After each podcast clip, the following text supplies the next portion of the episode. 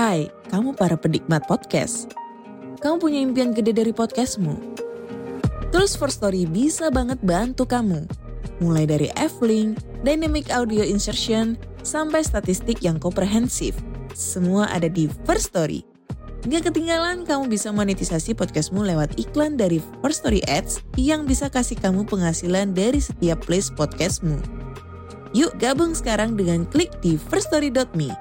Sekali lagi, klik di firststory.me. Mari kita bawa mimpi podcastingmu menjadi kenyataan. Assalamualaikum warahmatullahi wabarakatuh. Waalaikumsalam warahmatullahi wabarakatuh. Apa kabar sobat malam mencekam? Mudah-mudahan semua dalam keadaan sehat walafiat. Kita Amin. ketemu lagi untuk mendengarkan kisah nyata dari narasumber. Ada kedatangan seorang cewek.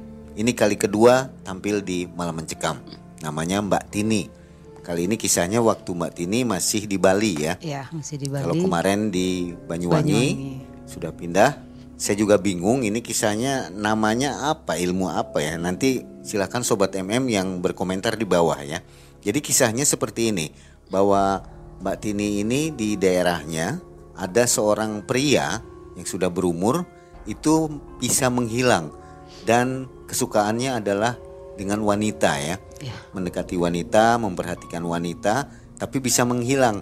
Nah, pada saat dia meninggal, si bapak ini itu menjelma menjadi siluman ya. Tapi silumannya ini aneh, alat vitalnya yang bisa terbang. Seperti itu ya, Mbak Tini ya.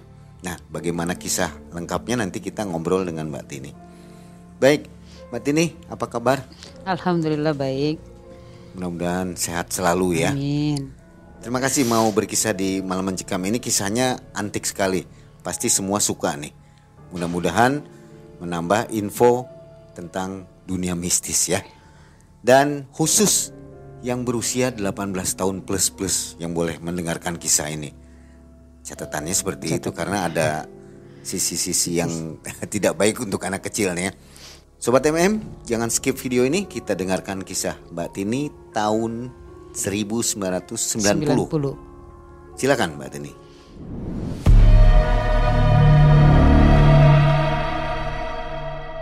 Di tahun 1990-an itu saya masih berusia ya sekitar 15 16 tahunan lah, masih gadis eh, belia. Jadi di kampung saya itu ada kisah, bukan kisah sih Tepa menyata itu ada seorang ya kita sebut aja lah paman Tito gitu. Paman Tito itu katanya kata kata si orang tua orang tua tua yang di sana itu dia bilang eh, dia tuh punya ilmu seperti ini seperti ini. Nah saya kan penasaran nih. Saya mau bertanya dengan orangnya, tapi kan nggak berani. Tapi ada satu bapak-bapak cerita di saya, kalau dia itu punya ilmu, ilmu menghilang atau ilmu apa gitu. Jadi memang si Pak Tito tadi suka dengan sosok perempuan-perempuan yang ya sedikit manis atau bagaimana lah. Apalagi kalau melihat perempuan itu berpakaian seksi kayak gitu udah kayak melihat apa gitu. Yang saya dengar itu katanya dia itu kayak cari ilmu orang hamil yang meninggal di hamil 8 atau sekitar 7 bulanan kayak gitu. Jadi dia ke kuburannya itu di saat mungkin dia cari malam itu kayak malam Jumat apa saya nggak tahu tuh Jumatnya Jumat apa gitu dia cari itu diambillah itu lidah bayi itu diambil tapi dengan menggunakan pisang dengan giginya dia dengan mulutnya kalau pakai tangan katanya nggak boleh Itu Mbak Tini tahu kisahnya dari mana itu? Itu paman saya yang bercerita. Paman yang Ah, karena waktu itu kan saya masih namanya anak ABG itu kan masa bodoh dengan yang seperti itu. Paling kita nontonnya ya kayak sinetron kayak gitu. Lidah bayi itu diambil sama dia lah itu dibuat ilmunya. Nggak tahu tapi saya maaf saya nggak tahu ilmu itu apa namanya. Netizen aja lah yang nanti dibawa komen ilmu apa itu nantinya gitu. jadi setelah dia punya ilmu itu saya pernah melihat dia sih saya pernah melihat eh, kayak aneh gitu. Dia itu aneh. Eh, kalau ngelihat kita itu kayak yang pingin rekam kita tuh setiap jalan.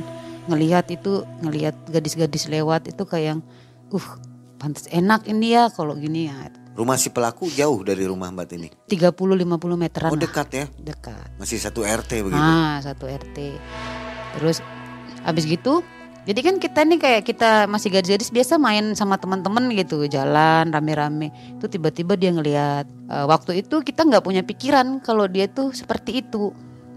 Jadi setiap kita eh, di rumah nyuci celana dalam nyuci apa tiba-tiba celana dalam itu hilang. Dua tiga biji kita punya. Besoknya sama juga hal yang sama seperti itu. Jadi kan nanya sama mama, kenapa sih celana dalamku nih yang warna ini warna ini kan namanya kita punya sendiri kita tahu. Mau nyuci pun kita jemurnya kita ngitung, kok nggak ada. Kira saya sendiri yang yang kehilangan. Ternyata tetangga-tetangga sebelah pun sama kehilangan celana dalam. Ah, setelah itu udah sampai malam kita cerita-cerita sama orang tua celana dalam saya hilang begini-begini. Besoknya saya dengar-dengar dari tetangga-tetangga katanya bilang begini, kok tadi malam saya tidur celana dalam saya sudah dibawa ya? Yang satunya juga bercerita, sama, aku juga begitu. Aku tidur celana dalamku udah didengkul. Padahal suamiku kerja. Lah aku lihat pagi padahal pintu masih terkunci rapat, semua terkunci rapat itu. Ternyata si Pak Tito tadi ya itu tadi dia punya ilmu seperti dan dia bu kayak yang suka pergi ke lokalisasi begitu ya kayak yang semacam biar nggak bayar gitu ya kayak gratis gitu tuh loh mang. Mbak Tini tahu dari mana kalau si pelaku ini sering ke tempat lokalisasi? ya memang semua di kampung situ tahu memang dia maaf sedikit nggak beres sih suka yang melakukan hal-hal yang seperti itu gitu. Jadi kayak kita nih nanti kita ngumpul-ngumpul nih biasa kan kalau Indonesia itu kan CCTV-nya gitu. Jadi kayak yang dia bilang eh, dia lewat mau ke mana dia tuh biasa paling ke lokalisasi nah, oh, jadi di kampung itu sudah terkenal. ah, ah. Kalau istrinya tahu juga? eh dia kan nggak ada istri dia Oh, duda sudah duda.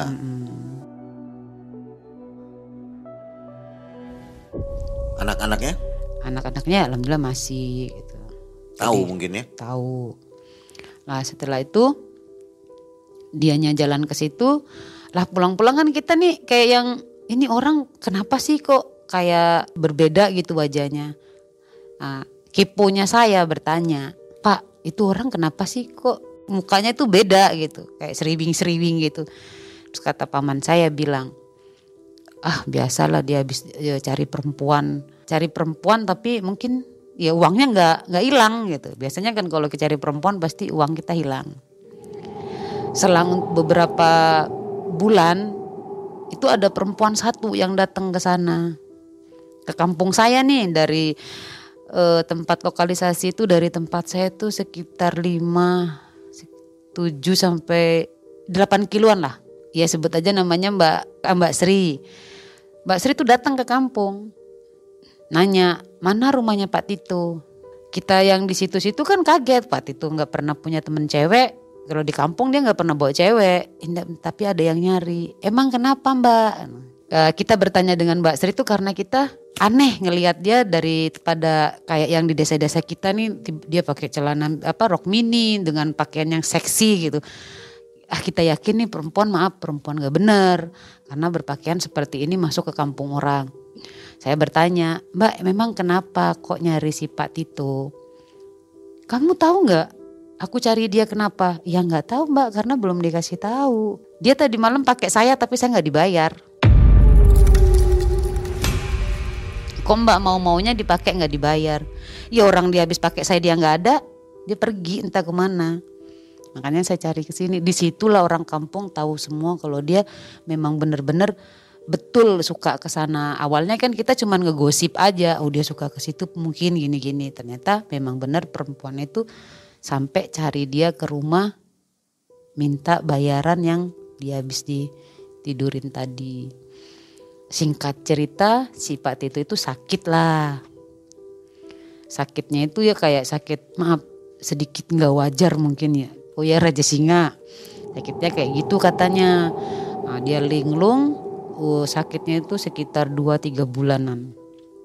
Dia sakit nah, kita yang di kampung ini kan nanya kok Pak Tito nggak pernah keluar nah, kata sepupunya dia lagi sakit Sakit apaan?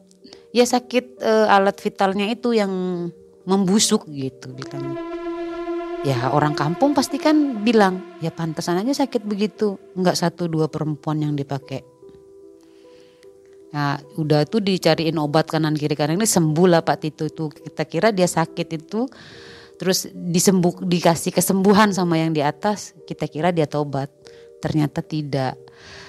Makin merajalela untuk melakukan hal-hal yang buruk seperti itu.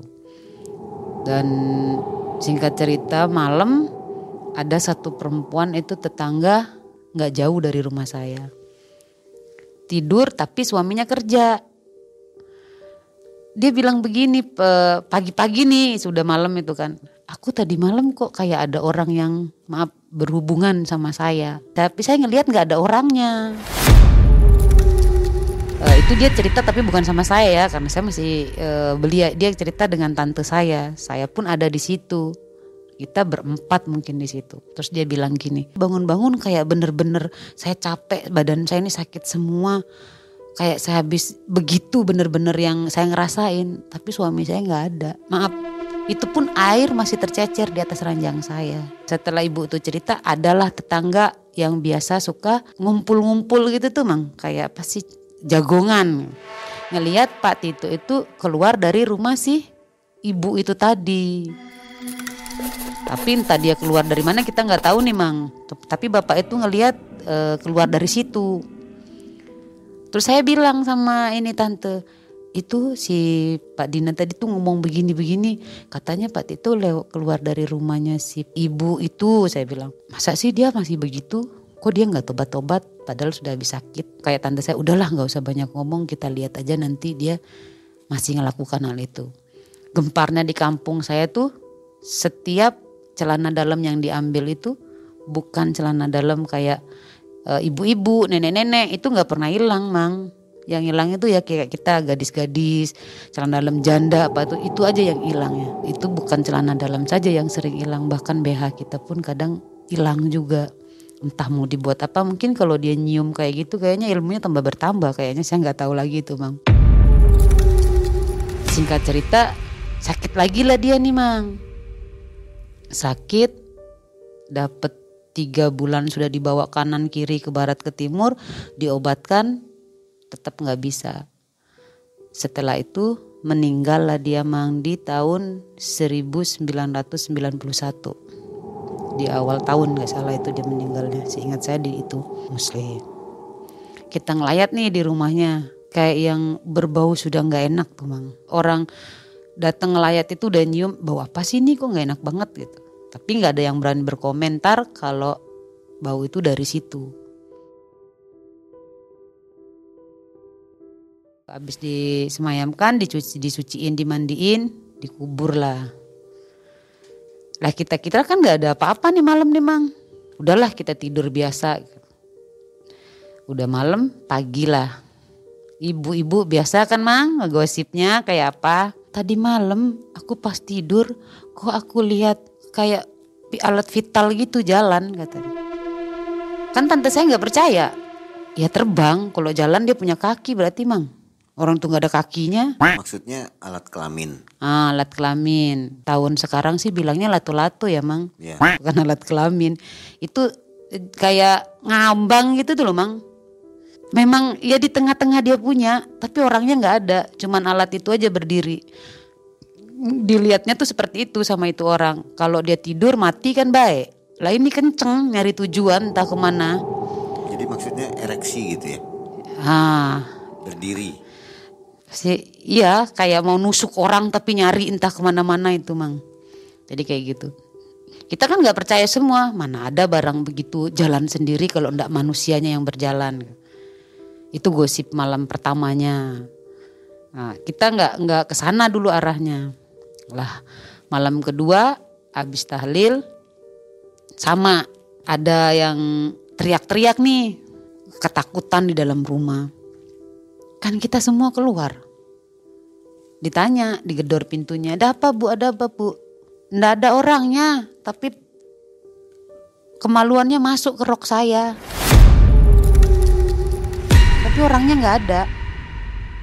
bilangnya begitu lah kitanya kan nggak percaya orang makhluk manusia nggak ada tapi latu-latunya masuk ke rok keroknya dia kan kita adalah omong kosong kita bilang begitu udah pulang pulang pulang pulang kita dianya nggak nggak bisa tidur. Ikutlah tidur ke rumah tante. Dengan dia uh, duduk saja. Tapi dia nggak mau tidur nih mang karena dia takut. Dia cuman duduk diem bengong. Suruh tidur lah sama tante. Tidur sudah malam. Dia bilang enggak aku nggak mau merem.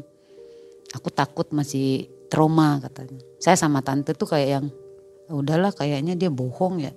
Cuman barang begitu doang kok bisa ini besok malam malamnya ketiga kan kita ini nggak percaya nih sama hal yang seperti itu. Mana ada. Kalau di rumah saya itu disebutnya jerangkong ya. Itu jerangkong disebut. Kayak orang yang sudah meninggal tapi bangkit lagi. Tapi ini bangkitnya bukan yang manusia berwujud tapi berwujud apa sih kalau kasarnya ngomong latu-latu lat vital lah. Itu berwujud itu. Habis itu tidurlah Habibi saya di kamar sebelah. Saya tidur di kamar depan bibi saya teriak aku ndak mau aku ndak mau. Jangan jangan katanya. Lah kitanya di kamar sebelah kan kaget bukalah pintunya dia. Lah di dalam selimut itu tadi masih kayak ular sancai itu gelidut-gelidut begini nih. Tapi orangnya nggak ada kayak yang begini goyang terus naik turun naik turun kayak lagi apa sih berhubungan gitu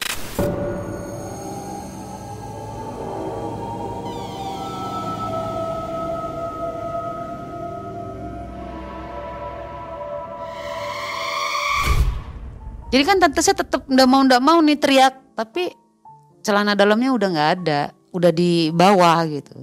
Saya lihat itu kaget, refleks kan, ngambillah sapu, dipentung-pentung pakai sapu begitu. Ternyata nggak ada. Terus tante saya bilang, ya bener yang diomongin itu, itu beneran. Kalau bahasa kasarnya sih, saya pengen sebut dari tadi bahasa kasarnya tapi nggak enak ya nanti. Ya kan, mulut saya kan masih sedikit jelek nih kalau ngomong. Tapi kan enak ya, saya bilang begitu. Tapi tante saya bilang, ada gila kamu orang tidak ada manusianya, ada begitu aja saya enak dari mana? Iya nggak ada, itu itu bisa nggak ada. Itu saya pukul, itunya nggak ada barangnya. Hilang, nggak tahu entah ke mana dia perginya. Tapi tante saya yakin memang barang itu tadi yang masuk ke situ, bukan halusinasi. Napasnya ada, tapi manusianya nggak ada. Yang ada cuman doang. Habis itu Nah kita malam nih nggak berani cerita sama om, nggak berani cerita ke siapa-siapa, diem. Karena kan maaf, kayak kita cerita aibnya tante saya dong saya buka. Bisa dipentung sama suaminya kalau kita cerita dia digituin sama orang. Suami mana sih mang yang terima istrinya di eo-eoin sama orang? Habis gitu udah paginya ibu-ibu tuh ngegosip semua. Aku sama juga begitu begini banyak nih mang tank serentil tetangga saya tuh semuanya ngalamin. Jadinya ini bukan kolor hijau mang, tapi pelat hijau kayaknya ya. Eh abu-abu, salah. Pelat abu-abu namanya. Neror kanan kiri kanan kiri. Kayak bapak-bapak tadi kan nggak percaya. Mana ada barang begituan itu lewat. Bapak-bapak tadi tuh duduklah di depan kayak di pos begitu. Tapi maaf, mereka duduk di situ tuh karena pingin tahu dengan barang hal yang seperti itu, mereka tanpa busana. Jadi kayak yang maaf ya mang dia telanjang. Jadi tanpa baju selai pun di badannya. Jadi lampu dimatiin semua dan di situ pingin tahu bener nggak barang itu ada. Tapi memang bener ada. Dan itu pun sudah banyak kejadian yang ngalamin. Dari bapak-bapak itu ngeliat itu tadi jalan, itu dikejar pun gitu, lato-latonya itu nggak ada. Dia lewat gitu kayak sepintas di depan orang tapi begitu dikejar nggak ada mang. Itu setiap malam. Keluarga saya kayak bapak sama mama sama saudara saya juga bilang kan. Udahlah paling amannya sekarang kalau tidur pakai celana, jangan pakai rok. Nanti kalau pakai rok tiba-tiba nanti masuk bagaimana? Jadi rata celana jin di rumah saya itu mahal harganya, Mang. Karena semua tidur pakai celana jin. Orang biasanya kita cuman pakai daster, nah ini kita pakai celana jin tidurnya. Lah saya disuruh pakai celana jin kan saya bertanya, kok saya harus pakai celana jin emang kenapa? Kamu ndak takut sama barang begitu nanti masuk ke kamu? Kayak saya kan bengong. tapi saya belum nikah. Kalau saya nikah sudah nikah mungkin saya mau ya.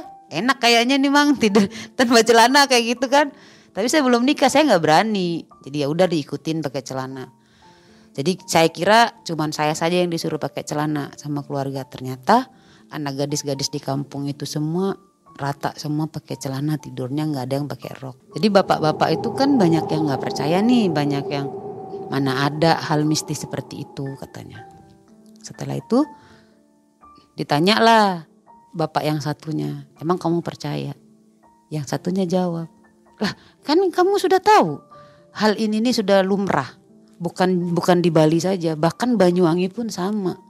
Orang yang sudah meninggal akan balik lagi yang seperti itu. Dia akan kembali menunjukkan matimu seperti ini. Kan dianya masih hidup suka ke lokalisasi, suka berhubungan dengan perempuan dan istri-istri orang gitu. Bapak yang satunya cuman bengong aja. Berpikir mungkin.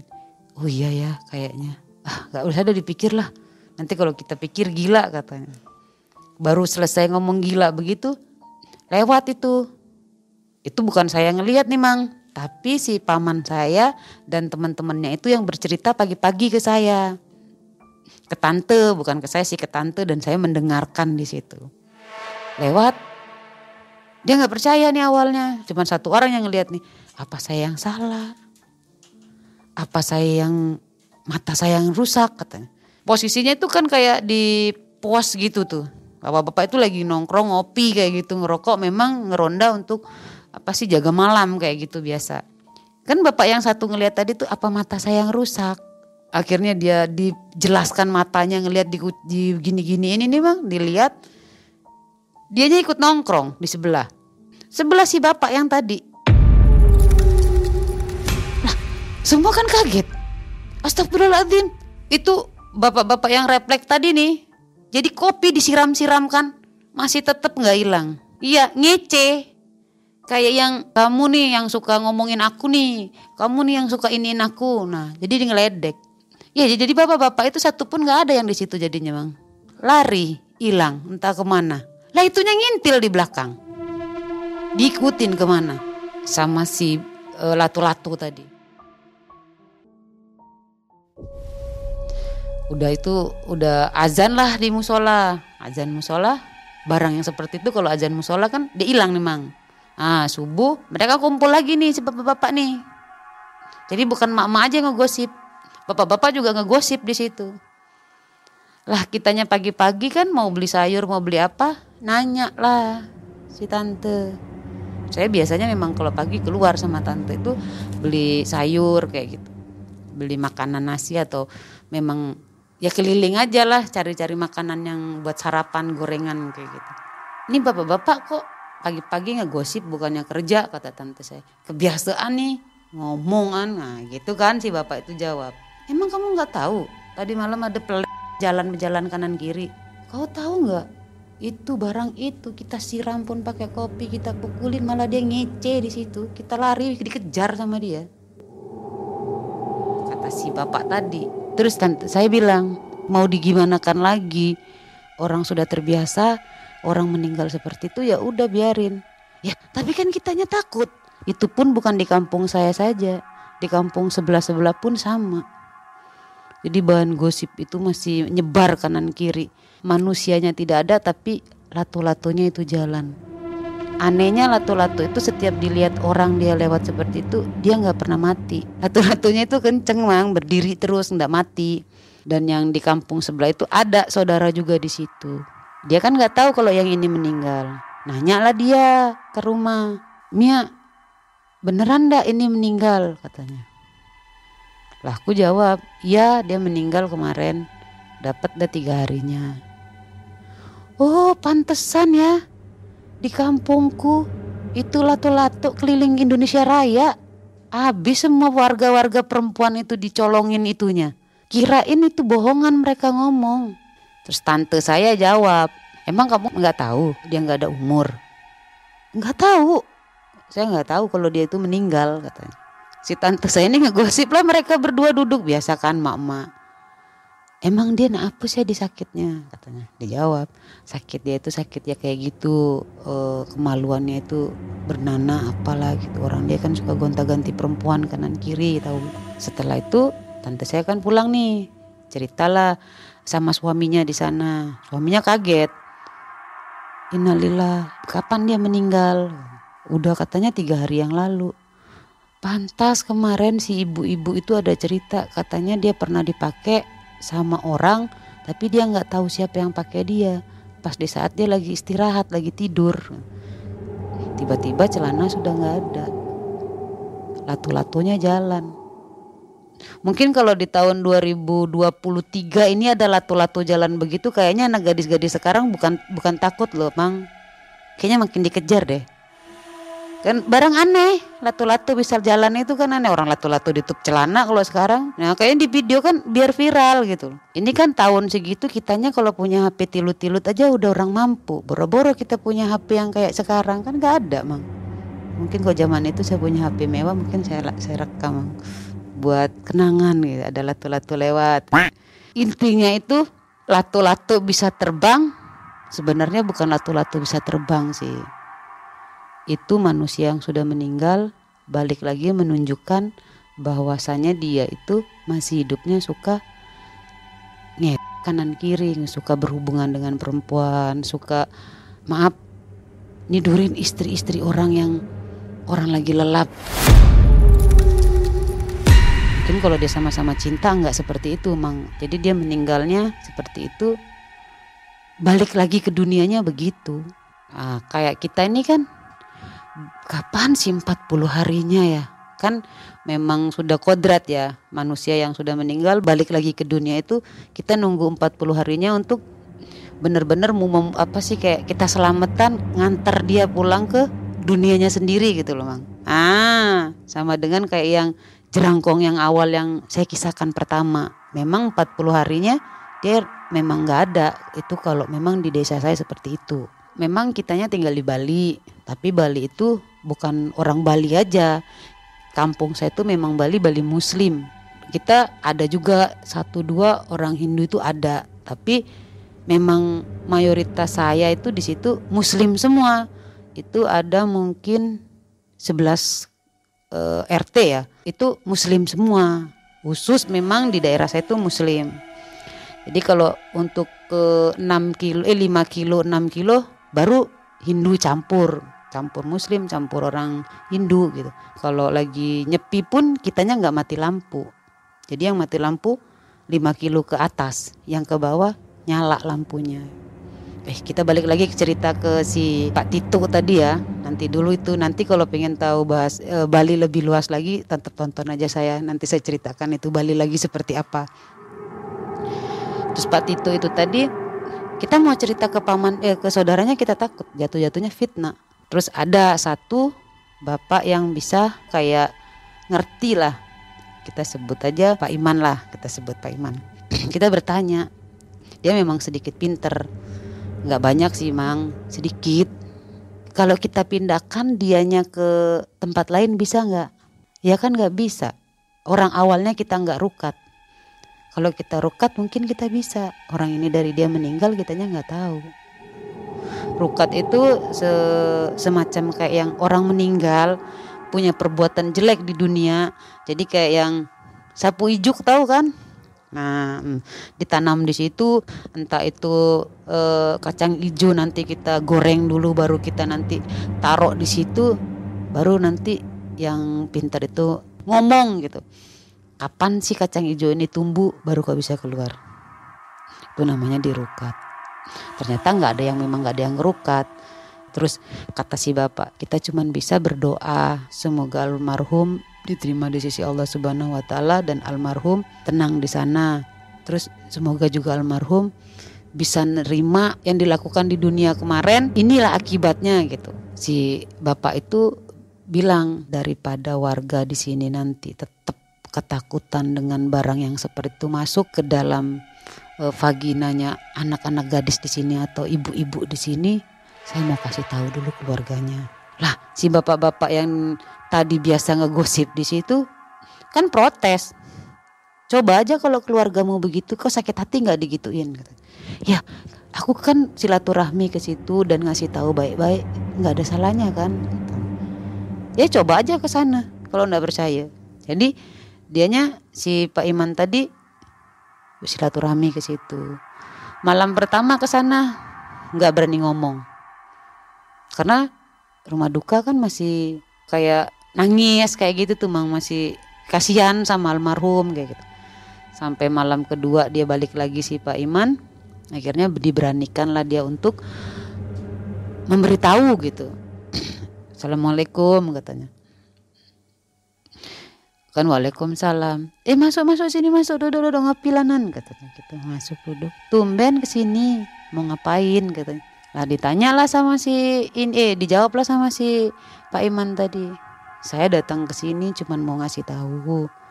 Kasihan ada orang desa-desa nih nengok barang gituan setiap hari lewat. Bahkan nanti ibu-ibu di setubuin tapi nggak ada manusianya. Kan keluarganya marah. Mana ada. Saya juga nggak pernah didatengin yang begitu katanya. Tapi kan nyatanya orang kampung memang ada. Jadi Pak Imam yang penting sudah ngasih tahu dan ngomong semuanya itu tadi keluarganya tetap nggak percaya Pak Iman pulang lah. Dikira Pak Iman ini cuma fitnah. Karena memang Pak Iman ini sama almarhum kurang baik. Pak Imannya kan maaf orang sedikit pinter dan yang ini nyeliwah nyimpang gitu. Jadi mungkin sering dikasih tahu dulu masa hidupnya dikasih tahu. Si Pak Iman ini agak musuh lah kalau kata si Pak Tito tadi dikasih tahu nggak bisa pulang. Ngomonglah sama bapak-bapak gosip tadi. Aku sudah ngasih tahu tapi keluarganya tetap nggak mau tahu gitu dan nggak percaya. Gimana baiknya kita sekarang? Kita nyari solusinya. Ini lato-lato biar ndak ngeganggu masyarakat lagi. Jawab yang satu protes. Ya ndak bisa. Kan nunggu 40 hari tetap 40 hari di baru dia kita bisa pulangkan.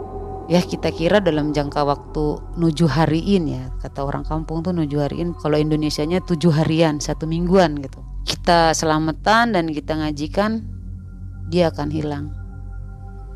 Tapi nggak masih tetap. Di situ om sama tante ngobrol-ngobrol-ngobrol karena om sama tante ini dulu sedikit dekat sama almarhum. Si om juga temennya ke lokalisasi gitu. Jadi kayak si om ini kayak merasa bersalah mungkin ya. Datanglah ke tempat orang benar-benar pinter nanya assalamualaikum kan gitu. Waalaikumsalam. Saya mau ngomong jujur saja ini pak. Teman saya tuh meninggal.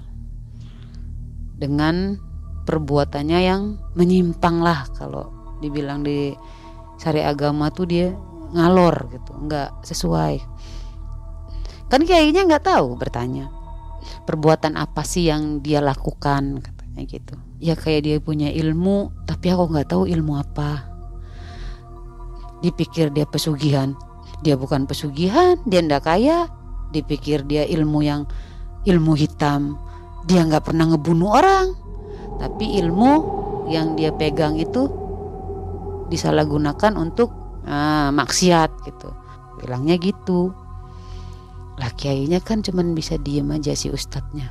Berpikir mungkin ya ah, mang mau digimanakan ini ini. Terus bilanglah sama paman saya mau ndak kamu? Saya kasih amalan biar dia tenang di sana dibacakan doa biar dia nggak melewati batasnya dia ke alam dunia lagi gitu ke alam nyata. Dia kan sudah bukan ala, uh, manusia lagi disuruh baca surah apa itu kayak ya pokoknya disuruh baca surah itu 101 kali sama 77 kali itu selama tiga hari disuruh ngebaca terus kata paman saya apa saya saja yang ber, yang membaca atau memang sama keluarganya. Ya alangkah baiknya sekeluarga ngebacanya. Tapi kan paman saya takut mau ke sana lagi. Orang paman saya sudah diomelin mulu kalau ke sana orang temen kalau bahasa sekarang itu besti bestinya dia ke mana-mana gitu. Mau ke lokalisasi ki mau ngapain ki mau maaf mau katanya mepetin istri orang ya sama paman saya tadi. Jadi paman saya cuma minta ke teman-teman yang bapak-bapak ngegosip tadi itu ayo kita bacakan doa di sekitar aja ndak usah keluarganya. Jadi di situ mereka di posko itu baca eh, yang di amalan tadi yang dikasih. Eh, sudah selesai nih anu mang? Pagi masih ada tetap gosip-gosip yang seperti itu tuh mang. Kan paman saya bilang eh sudah saya bacakan ini kenapa masih seperti ini? Balik lagi dia nih ke ke ustadz tadi pak sudah saya bacakan pak. Kenapa sih dia masih tetap seperti ini? Kamu ngebacanya di mana di posko kenapa ndak sekalian di pinggir pantai kata si ustadznya kan ya kalau ngebaca itu ya di rumah lah Zikirnya di rumah. Oh iya ada pak, saya minta maaf, mungkin saya salah katanya. Pulang. Kata paman saya, ya Allah, biar dia tidak gentayangan jadi jerangkong lagi ini aku ikhlas dan ngebacakan sendiri kata si paman saya. Enggak, di rumah sudah dia nih, husuk memang di rumah. Saya tanya, tumben kamu sholat? Biasanya kamu nggak pernah sholat, coba injek masjid aja miring masjidnya kalau lihat kamu, saya bilang. Terus kata paman saya, daripada teman saya digunjingin seperti ini, saya sakit hati ngedengernya. Paman saya kan nggak ngelihat dengan mata kepalanya sendiri cuman ngedenger orang-orang ngomong gitu teman dibacain lah doa gini gini gini. Paman saya setelah baca doa tidurlah dia kan mang. Dia nggak kerja. Habis dia tidur baru naruh kepala alhamdulillah nongol dia katanya mang. Full dirinya sendiri bukan latu-latu. Ditanya lah sama paman saya. Tito kamu ngapain? Apa yang salah di hidupmu? Nggak ngejawab. Ditanya lagi tetap nggak ngejawab. Udah habis itu pergi aja buang muka hilang. Paman saya kan keluar. Itu paman saya yang cerita. Dianya datang tiba-tiba dia datang saya tanya tanya begini begini begini dia nggak ngejawab. Hilang aja begitu itu dia bilang. Terus habis gitu paman saya bilang ya Allah ntar kalau aku mati begitu pula juga. Karena saya juga pernah melakukan hal yang sama dengan dia. Paman saya yang dari tidak percaya adanya itu sampai dia benar-benar yakin dan percaya karena mata kepalanya ngelihat sendiri yang pertama dia ngelihat dengan wujudnya dia yang dengan seperti itu tadi. Dan yang kedua dia ngelihat dia lagi nonton asik TV kita nih semua jejer. Biasa kan kalau rumah orang kampung itu bukan kayak orang kota-kota ya mang. Ada sofa terus TV gede. Enggak mang. Kalau TV zaman dulu kan tahu sendiri ada selorokannya mang. Ada buka tutup warnanya bagus lagi mang. Hitam putih kayak nonton koran kitanya kita lagi nonton TV duduk asik-asik TV-nya dibuat mainan. Tiba-tiba TV itu mati nanti hidup lagi mati hidup lagi. Lah paman saya kan dalam hati ngelihat kanan kiri kanan kiri. Kau mati TV ndak remote bukan sama saya. Ya udahlah nonton lagi nonton itu paman masih nggak percaya percaya tidak percaya mang. Itu ngelihat bener-bener barang itu ada. Lewat di depan TV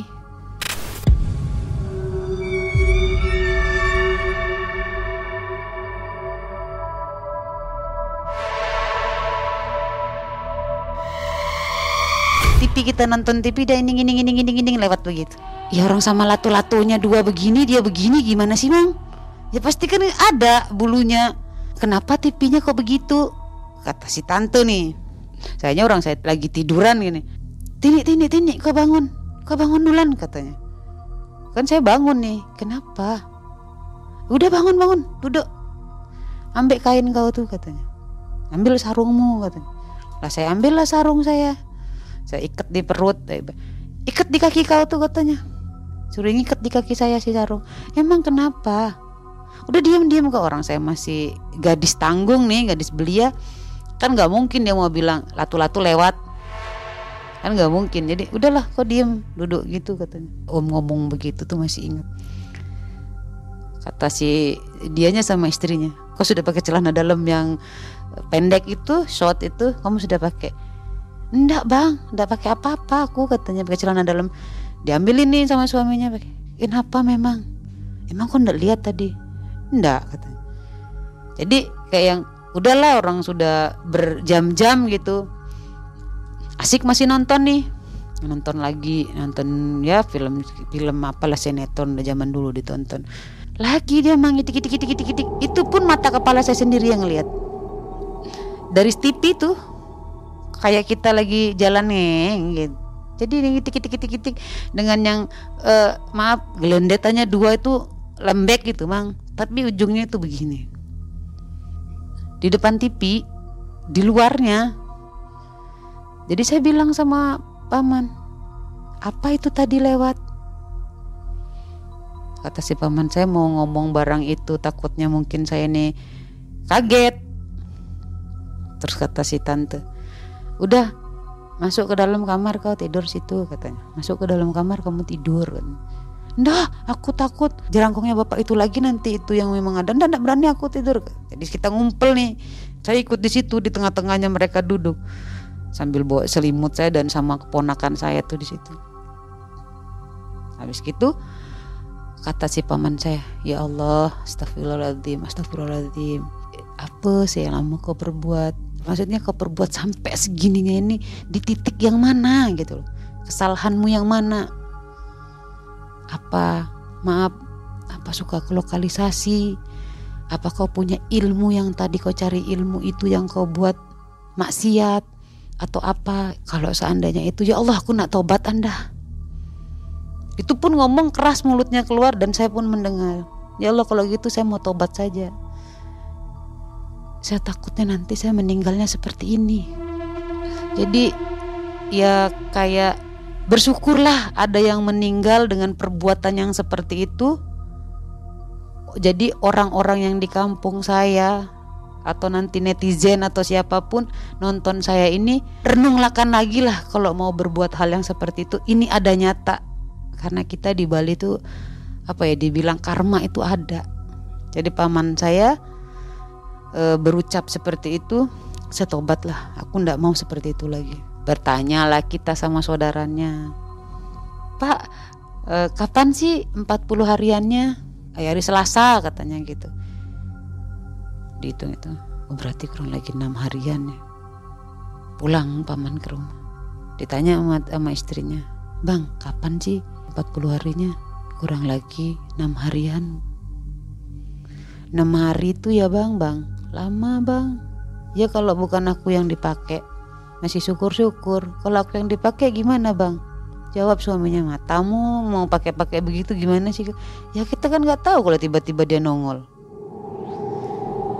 Habis itu malam lah sambil nunggu 40 hari ini tadi gimana ceritanya kita dalam rumah aman tidur jadi saya semua keluarga dalam rumah tidurnya pakai celana dal pakai celana panjang. Itu pun bukan kulot yang kita pakai, celana jin.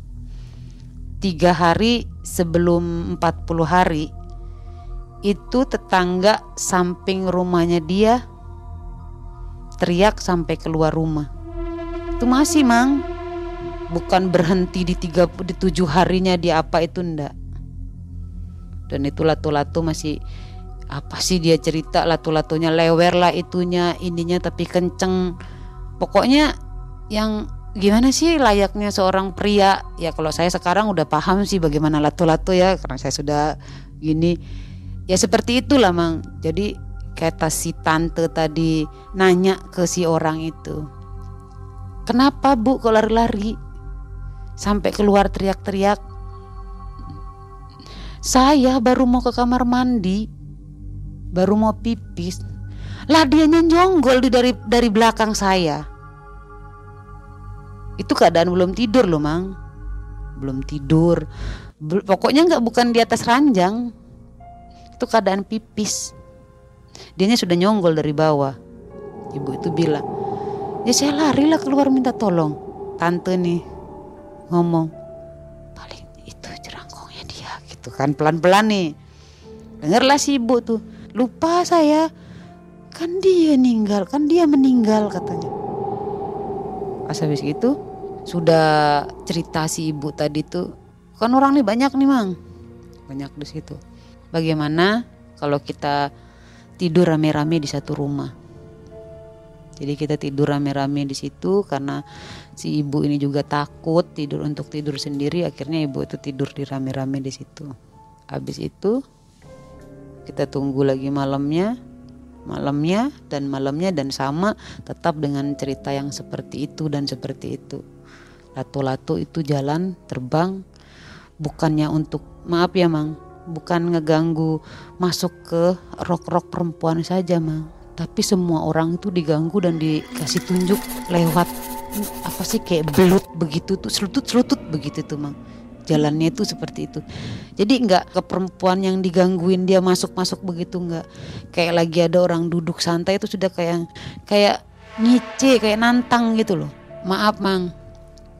Ini ngomongin kampung kalau di daerah saya orang meninggal pasti kalau memang perbuatannya jelek pasti dia balik lagi mang. Yang balik itu mungkin bukan dirinya ya mang.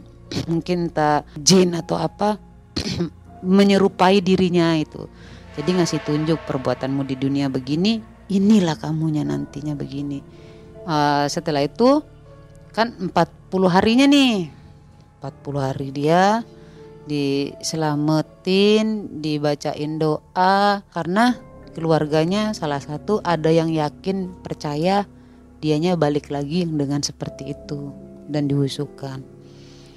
Ah, kitanya satu kampung kan tenang, Mang. Karena udah 40 hari. Nggak ada lagi mungkin yang bisa ngeganggu kita yang seperti itu lagi. Karena tadi di awalnya dia almarhum itu meninggal lupalah ngerukat. Jadinya ya ini tadi sampai 40 hari diteror dengan lato-lato tadi. Nah, sobat MM, bagaimana kisahnya? Sangat menarik kan? Ilmu apa yang dianut oleh si bapak tadi, si pelaku tadi? Silakan. Yang tahu komentar di bawah. Yang belum tahu tanya di bawah. Nanti bisa sama-sama sharing sharing ya. Oke. Ini ada kemiripan dengan yang pernah heboh itu Cuman dulu itu kolor hijau ya. Iya hampir. Ya. Tapi hampir yang mirip. kolor hijau itu kan dia berwujud manusia. Ya, Nah kalau ini maaf kon itu yang jalan. ya, memang ini agak aneh makanya kita tidak tahu ini ilmu apa yang ah, dianutnya ini. Hmm. Semoga netizen semua atau penonton dari Malam Mencekam bisa menjawabnya. Dan saya pun ingin bertanya dengan netizen ilmu apa itu minta tolong jelaskan saya nanti di bawah di komen itu. Oke, nanti Mbak Tini juga hadir ya di iya. komentar. Yeah. Sobat MM, Mbak Tini ini ternyata memiliki banyak kisah-kisah mistis. Jadi kalau suka dengan kisah dari Mbak Tini, silahkan juga komentar di bawah ya. Nanti kita tampilkan lagi Mbak Tini. Demikian kisah dari Mbak Tini. Akhirnya Mang Ei dan tim undur diri. Assalamualaikum warahmatullahi wabarakatuh.